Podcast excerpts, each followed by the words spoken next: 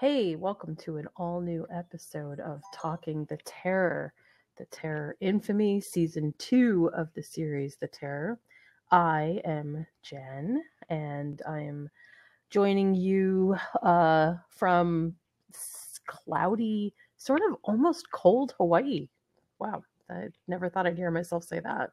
And I'm joined by Kinte. Kinte, how are you? My awesome, fabulous partner in crime. I'm doing good, and I'm looking forward to talking about this new episode. So, uh, you know, just to sort of, uh, just to sort of act as a, a bit of a segue, uh, I, I have often found that third episodes of uh, series can be really pivotal in terms of either making the case for the series or breaking it completely and losing interest. And I have to say that after I saw this episode, I my not only was I rekindled in terms of what I was thinking might happen, but wow, they put a lot of thought and effort into this, and I I, I can't wait to break it down. What were your what did you think?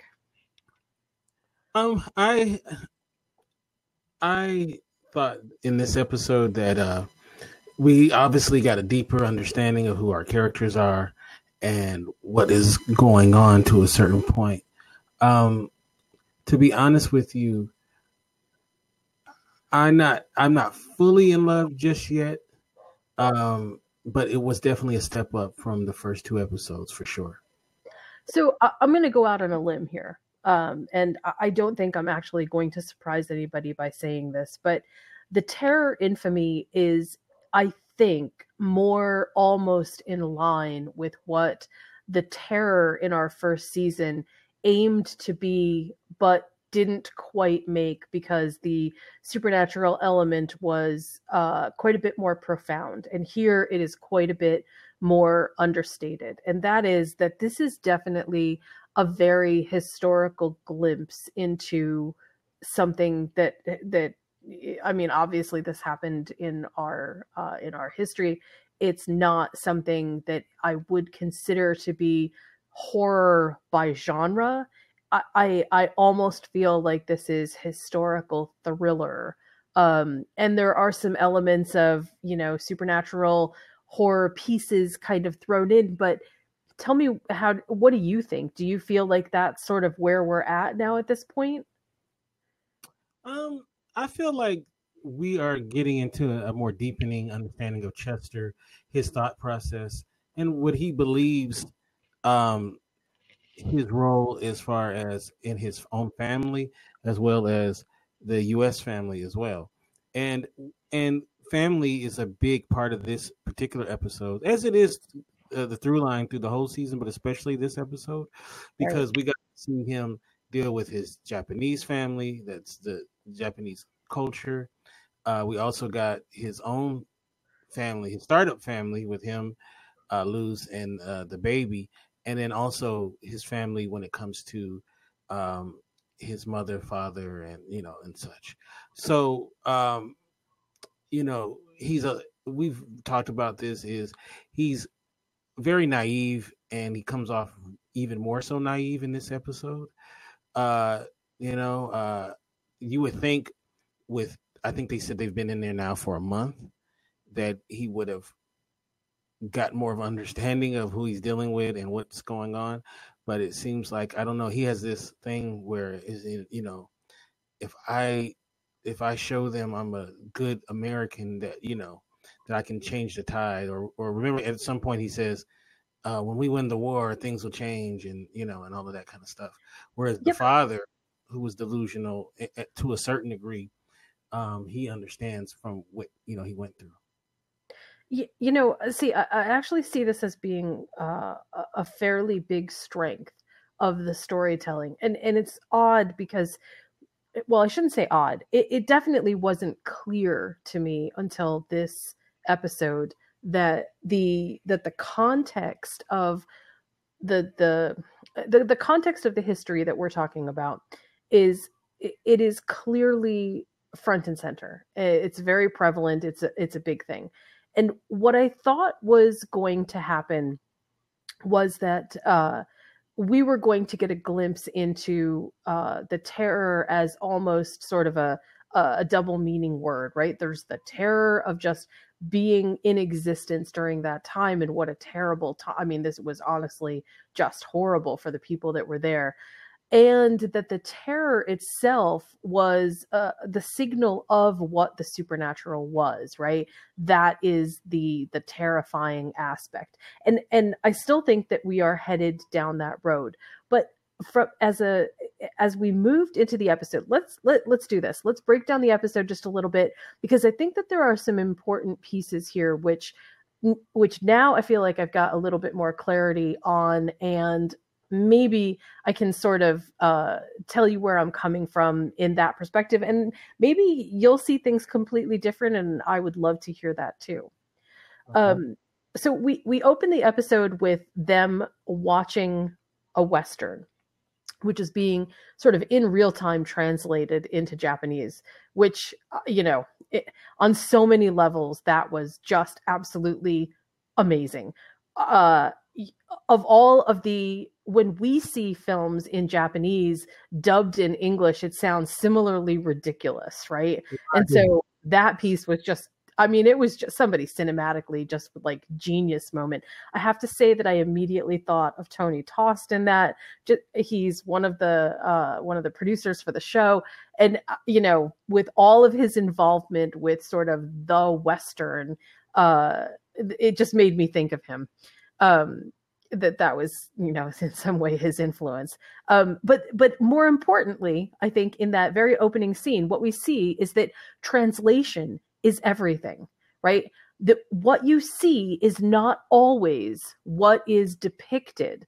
And th- to me that was a very interesting pivot point to start with because what we have seen so far has pretty much been the reality of just the world as it's as it is being shown. Yes there are some elements that we don't understand but we're privy to sort of every little piece. And here in this opening scene what what we sort of infer is listen you can witness something and it may not be exactly what you think it is I I found that to be really super fascinating as a, a way to open. More so but because of what happens a little bit later with the translation, which I will get to. Um, but just in terms of that opening scene, I just I really I thought that that was pretty much that was genius. I, I will say that it it was almost uncomfortable. Did you feel that way? Yes, very much so. Yeah. Uh, because something because it almost felt like and you know I, in a way it felt actually really good to uh, be in that position. It felt uh, oddly appropriating like wow how could, how could anybody see a western and say those things? Right. it, it was fascinating. So okay.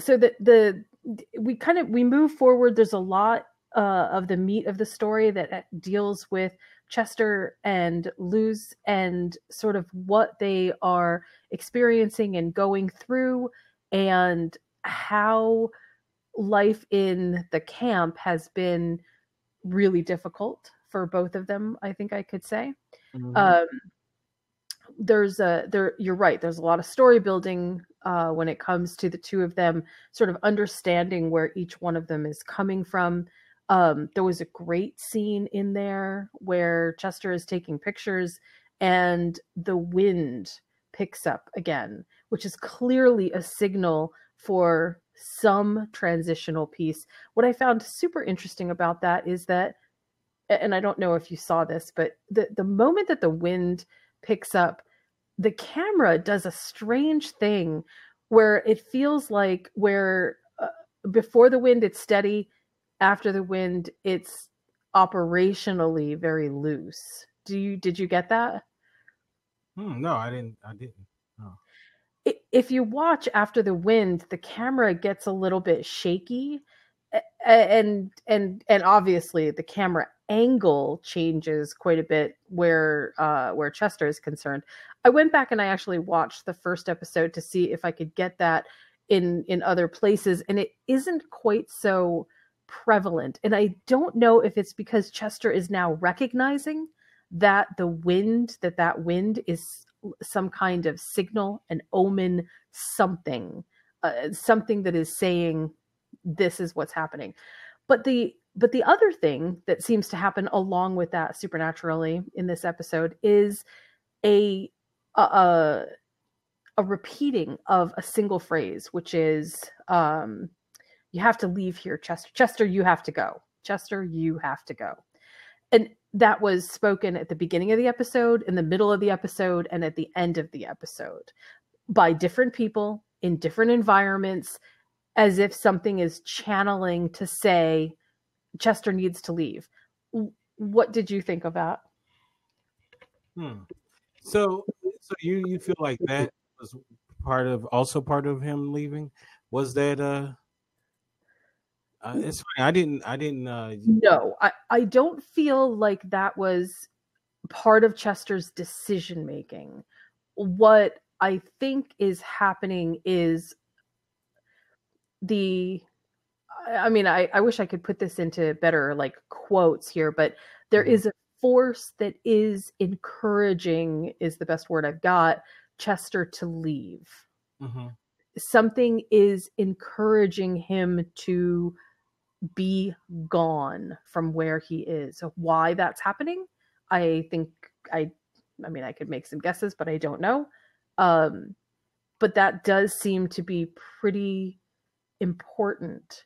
And why Chester continues to hear that even when at some points it doesn't even feel super appropriate for him to hear it that it, it just seems like that's very noteworthy oh hmm i gotta rethink that now that's interesting the the reason that i think that chester is leaving has absolutely nothing to do with what is currently happening uh, in the camp other than and I'm, I'm going to address something first before i think i get there I I hear what you're saying when you say that Chester seems very naive. Mm-hmm.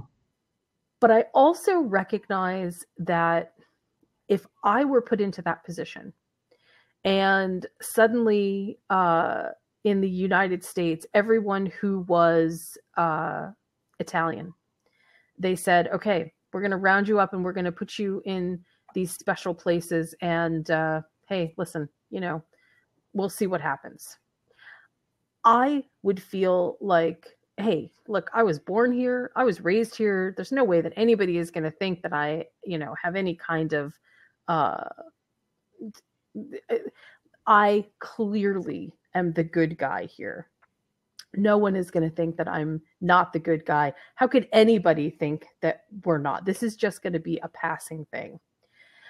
I, I get it. I really feel like Chester is responding not out of naivete, but out of a deep seated identity to being an American citizen. And and part of the reason I think that he misses some of the cues that are more cultural from the Japanese side is that he's more American than he is Japanese. And that's why he doesn't see some of the things that we, as the audience, say, oh, how come he didn't see that? But it does, to me, it really does make sense that he's not seeing these things, right? Does that, do you know what I'm saying? I mean, I get it too, but you know, as a as a as a black American, um, I can relate to a certain degree because you know I was I'm an American, right? But I still see what you know black people have to go through in this country. So I'm not naive about it, you know. But do you think that Chester had experienced anything? Well, you know what? Actually, okay. I'm I'm going to give you I'm going to give you that. I'm going to cede that point because at the very beginning in Terminal Island, we did see that there were plenty of people who were harboring uh, ignorance and uh, prejudice against the Japanese uh, immigrants at Terminal Island. Uh, one of them ended up dead in the net. Right. So you're right. The, the, it, it definitely did exist. I, I, I think that Chester not only doesn't see that, I feel like that was for our benefit. And, and that Chester just doesn't see it, that it's just a blind spot for him because he just feels like nobody would ever doubt me. Right. And and and his dad clearly does. I mean, his, even his dad said, "Look, I didn't think that way either until after they took me up there and beat me and left me in the cold, and now I realize, oh, wow, no, the world is not what I thought it was." right. He said they What- see us as rats. What's that? He see they said he said they see us as rats. They see us as rats. Yeah, yeah. Uh, and uh, to me, that also feels uh, there, there's a generational uh, point here, which seems important also to make, and that is that the, the older the generation, the more wisdom they have to look back on sort of contextually what's happening. And the younger the generation, the less context they have to be able to see things correctly. Um, I, I, want to jump to something, and because tell me if I'm losing my mind, right? I, I feel like I sort of am. So Chester climbs up on the tower uh, at one point. This is after his dad comes back to the camp, and Henry is in the uh, he's in the the the barracks, and there's a spotlight, right? And that spotlight shines, and it seems like it is really bothering him, and clearly Chester sees that. And so Chester climbs to the top of the guard tower and looks over the internment camp. One, I didn't see any other spotlights from that vantage point. And two, am I wrong that the spotlight was off? Yeah, it was off. So what was shining at Henry? Oh, you're saying it never was lit. I you know, I I have to say that, you know, my uh metaphor and symbolism mind goes in all different directions on this and says this is the kind of thing that is so it, it's so thin that you might miss it but it it has huge there's big implications that go along with this and i wonder if that was something that uh, that that anybody else picked up on. I I don't at at one point I actually thought well maybe I just missed when he unplugged it or turned it off or something. But I I did go back and look and I can't seem to find that. He just climbed up the tower. That's Right? Yeah. I just assumed it was just off at that moment. See, okay, so to me, I'll tell you what this this sort of symbolically looks like to me. To me, it symbolically looks like there is a light shining on Henry's dad that that that Chester is able to see, although doesn't react to as strongly. And that the light, whatever that light is, it is meant to basically illuminate uh, Chester's dad, Henry, in a way to spotlight him. Look, you're different. There's something going on here. Whatever is happening, it's meant to make you feel uncomfortable. And uh, again, you know, I, I can't put my finger exactly on what is happening specifically with that, but it does feel like, wow, that was a, it, it felt like a big moment that was, that I almost had to sort of keep going back over in my head to figure out, okay, did I am I reading too much into this? That's why I wanted to get your your take on it. No, not at all. That was good. That's a good pickup. Um, I didn't. Um, I did not. Uh, I didn't even pick up on that one. So uh, this episode actually did a lot of very interesting things with lights. Mm-hmm. Um, when Duke Ellington is playing in the background and uh, Chester's mom and dad are dancing under the stars, which are basically the lights that they've strewn in between uh, the the the barracks. Mhm. Um, it it it was that was I felt like that was really really interesting. I really liked that backdrop. But the other interesting thing that they did with lighting was this the the it, this episode was very dark isn't even the right word. It was very uh devoid of color and uh and shadowy. Not shadowy like noir shadowy, but shadowy like there's just so many shades of gray happening and it seems intensely purposeful.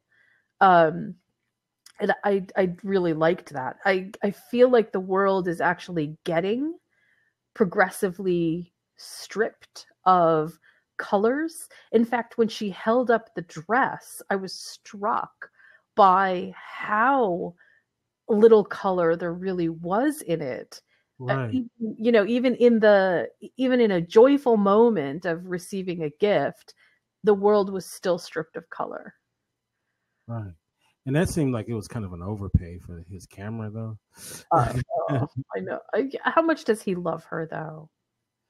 Yeah. I mean, that was actually really so. I felt like that was actually really sweet. That was, you know, that was one of those things that like you write down and never forget when you traded. Yeah, that was really sweet. Hmm. Um, let's see. So, okay, um, let's. We're gonna. I'm gonna because this episode felt like it was just chock full of symbolism and lots of extended pieces. Uh, I want to ask you what you think about the significance of swallows.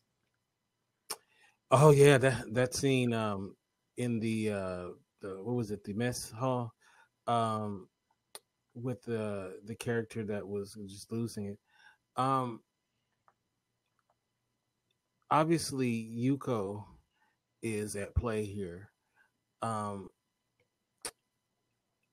I don't know what exactly what swallows re- is in reference to, but obviously, I would assume maybe it's the entity or the spirit that is um, that is uh, permeating throughout the camp, you know, and following them. Um, you know, um, obviously that obviously it's something that affects you know uh, it was affecting him at that moment in time. Um, i can't tell you to be honest with you uh, just you know i'm i'm sitting here like normally when i watch a program i'm like my i'm like ahead you know like oh okay this is what it is but in this one i'm still like i'm i'm trying to figure it out as it goes along. So I, I found out a little bit. I, I do want to call into uh, into reference that in the very first episode, we hear Yuko tell Chester that he is uh, a swallow in a swallow's nest. Mm-hmm. Okay, so keep that in mind. And um, in Japan, symbolism is a little bit different in Japan for all kinds of different things. And in this, there's really no exception. In the in Western European cultures, swallows, uh, other than being a reference point for Monty Python, um, are usually the symbol of love, hope, uh, unity, um, really good stuff. You know, things that are actually very inspirational. In Japan, the swallow is a symbol of unfaithfulness. Disloyalty. But interestingly enough, the swallow is also a representation of devotion to family and motherly love.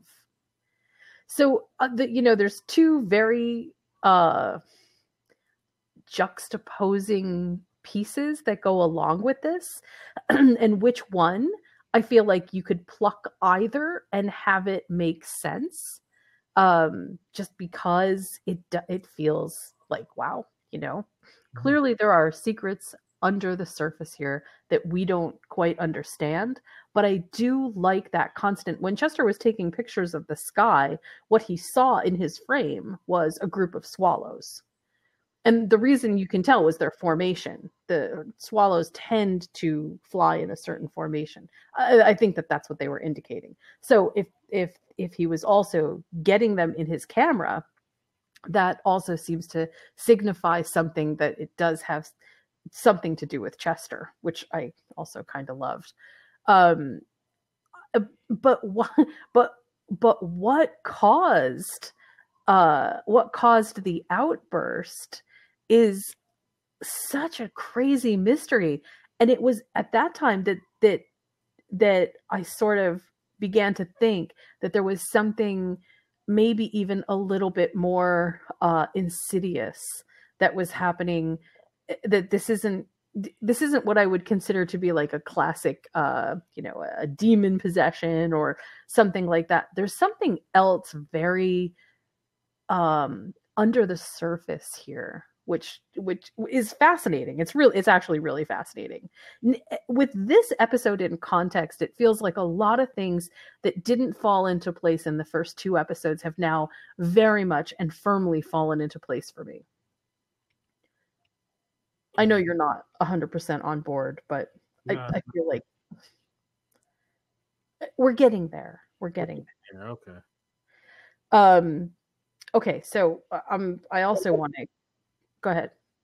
No, go ahead. I'm good. I, I was also going to say one other thing, which is uh, another huge theme of this episode was uh, the theme of translation. Mm. Understanding uh, that there is that there are hidden meanings behind things uh, was very clearly obvious, not just from the overt he goes to get a job as a translator and you know finds the poem and breaks the code but also that what people are saying is uh, shrouded in a kind of codified mystery that we don't have all the clues to understand yet but it seems pretty obvious based on uh, even some of the way that that things are being said from a meter standpoint. Don't uh, whenever they said henry um, or chester you have to go it it felt different. It didn't feel like natural speech, which I have to assume was very by design because it happened over multiple characters in multiple different places. So that seemed uh th- th- but it happens in other places too which is is actually kind of interesting i think that this entire episode went by from start to finish as a kind of a transitional phase between what we know now about the characters in a very uh, solid and distinct way to what will not just happen to the characters, but we can move forward into a story having a very firm grasp on who the characters are. And I, I, I mean, I have to say, I'm I'm curious about what will happen next, but I am also looking now forward to how some of these very intriguing signals that they have sent to us story wise will unfold. They did such a good job. I I I have to say also I really loved the the um the parallel between Chester and his mom uh or I'm sorry, Chester Chester's dad and his mom dancing to Duke Ellington. And then having a scene where Luz and Chester do, you know, their sort of dance. It's so very poignant. And again, you know, they're they're doing such a good job of pointing out that generationally things are very different, but generationally things stay the same. I, I, I loved that message. What did you think?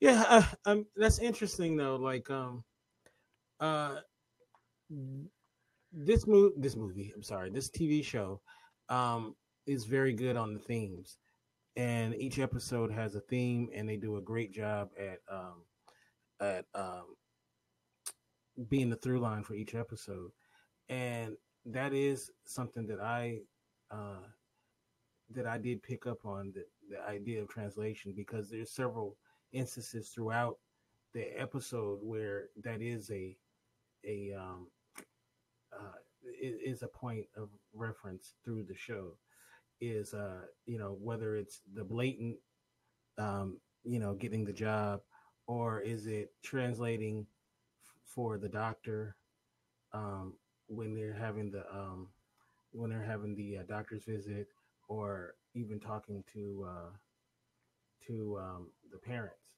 you know, uh, would Luz. Um, I would say that um, that you can make an argument that that that translation has some. You can. He's although he's a Japanese, he's a Japanese American. um, him translating um, what's going on as far as what's happening to him and his family, you can make it that's an overall arcing theme, you know? Right. And I think it's very important that they did that very early on in in the uh in this in this um uh TV series uh or this season uh so that going forward you kind of have like a I, you know you set these themes out so that it carries through throughout the whole you know the whole the whole uh, run of the, the season. Right because not just does chester uh, sort of act as a literal translator both for the army now and uh, and for whatever he's going to encounter and for his parents on a linguistic uh, vantage point but he also acts as kind of a generational translator between an older generation and a younger generation. And that puts him in a very unique position. It's one of the reasons that I feel also pretty strongly that his naivete is actually sort of a it, it's a it, it is a a characteristic of being a part of a generation that doesn't have historical context. And mm-hmm. and i feel like it would be ridiculous if he did because it would feel like it, it would feel wrong. It just wouldn't feel right. It wouldn't feel as uh, complete i don't think because he's obviously very smart. He's very smart. We saw how smart he was when he picked up on the code right? We right. sort of get that feeling that there's something more to chester uh, intellectually than perhaps even that we've been able to see so far. But we also recognize that Chester has a long way to go when it comes to environmental wisdom and cultural wisdom on either side of this, right? Both the Japanese side and the uh, American side, and you know, how easily he passes off, you know, the idea of the shapeshifter. Uh, how easily he passes off the idea, but y- you can see that things are starting to sort of stack up for him, right? And and you know, we got a peek of Yuko in this episode. We saw that she is definitely uh, a part of whatever's happening, um, and th- just that one little glimpse felt like, yeah, it's just sort of uh, the the insertion of there's so much more going on here than uh, than you can possibly even be able to see or trust yourself to understand. Which uh, honestly, I really did like. I thought that was really well done. Um, and you know, when she uh, started off with the kiss, at first you're like, as a guy, you're like, oh, that's not so bad, and then, you know, when she ripped out his tongue, then it was like, no, yeah, I don't want that yeah, I can sort of see why you'd feel that way. Yeah, it was good at first, but then it was like, uh, no, we don't want that. It, it it's interesting to me to take this journey. Uh, one because uh, you know, just from uh, the context of I live in Hawaii. I think I said this before. You know, I, I there are a lot of uh, Japanese families around hmm. um, mm. Japanese American, and there's a lot of uh, Japanese influence here. I mean, you know, we have all kinds of things. We have matsuris, we have uh, we, we just, I mean, there's so much cultural influence here from Japan, and and it is really fascinating. In fact, um, I was I just took a, another uh, tour of what we used to have as the sugar mill here, and a lot of the people who came to Hawaii early on uh, were immigrants that did sugar all kinds of things with sugar um, and and their environments were uh, it, it actually reminded me of what i'm seeing on tv right now where they were like all living in these long barracks where um, where it, it felt like more of a camp situation mm-hmm. um, and eh, there's something really fascinating about the way that this show is uncovering the history of what uh, of not just a part of uh, American history that maybe we aren't too familiar with, but also at a time when we are really struggling as a nation to understand what is the other and how do we what's our response to the other? What do we do? What's our how do we feel about this? I mean you know it would be very short-sighted of me not to mention the fact that look we have these situations that confront us on a daily basis and when art gives us the opportunity to look with a, a kind of lens at what our current situation is but through fictional eyes sometimes it can create moments of clarity moments of uh, of real empathy that maybe we didn't even understand before. So I kind of I have to laud the show for that. That was really good. No, I mean you you gotta give you gotta give it a lot of credit.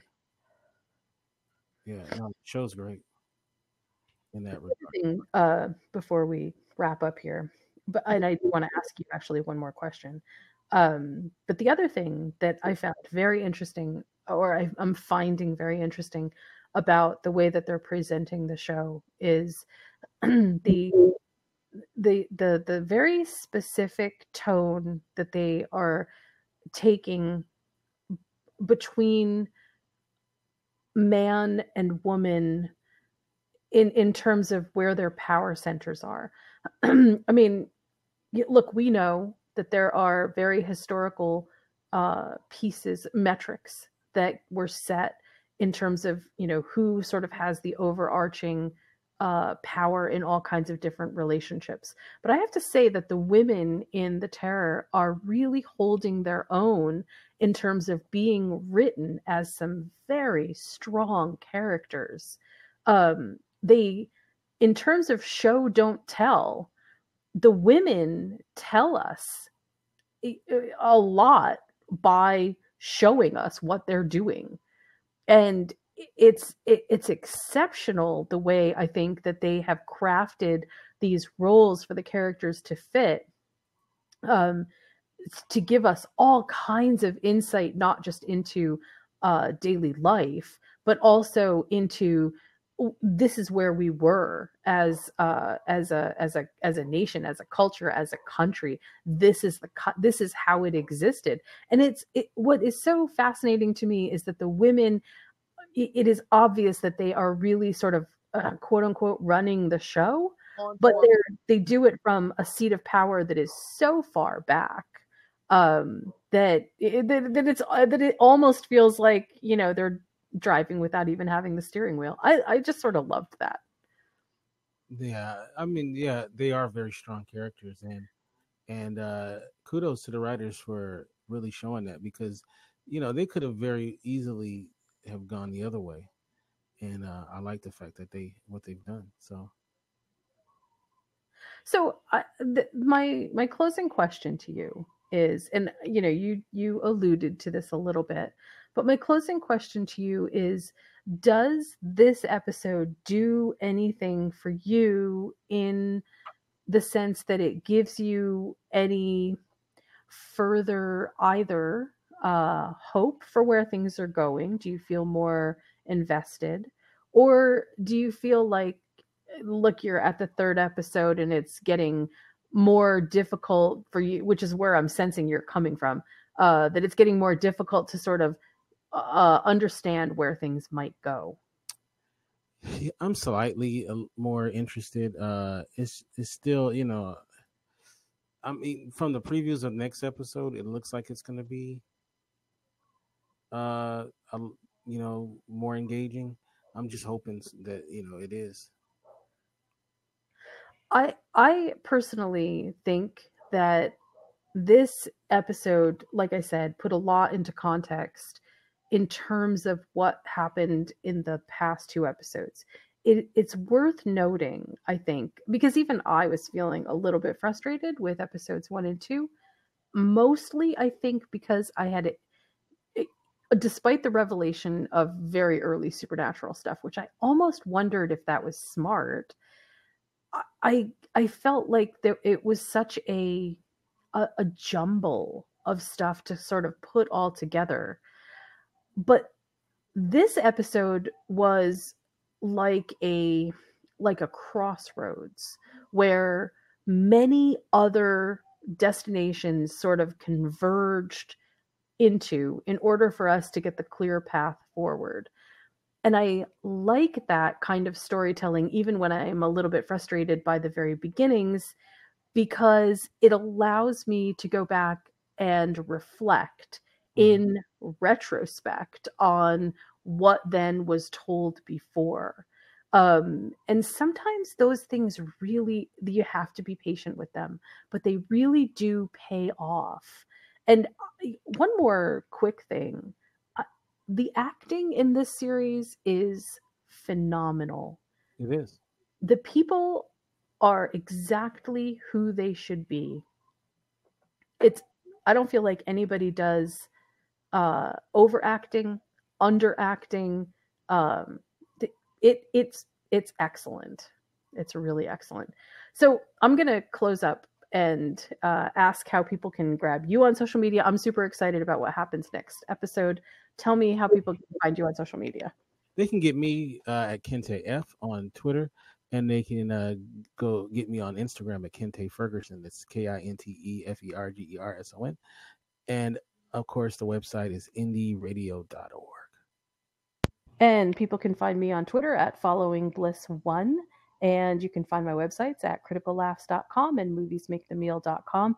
Join us next week for the next episode, and we'll break it down and see where things go. Thanks for tuning in.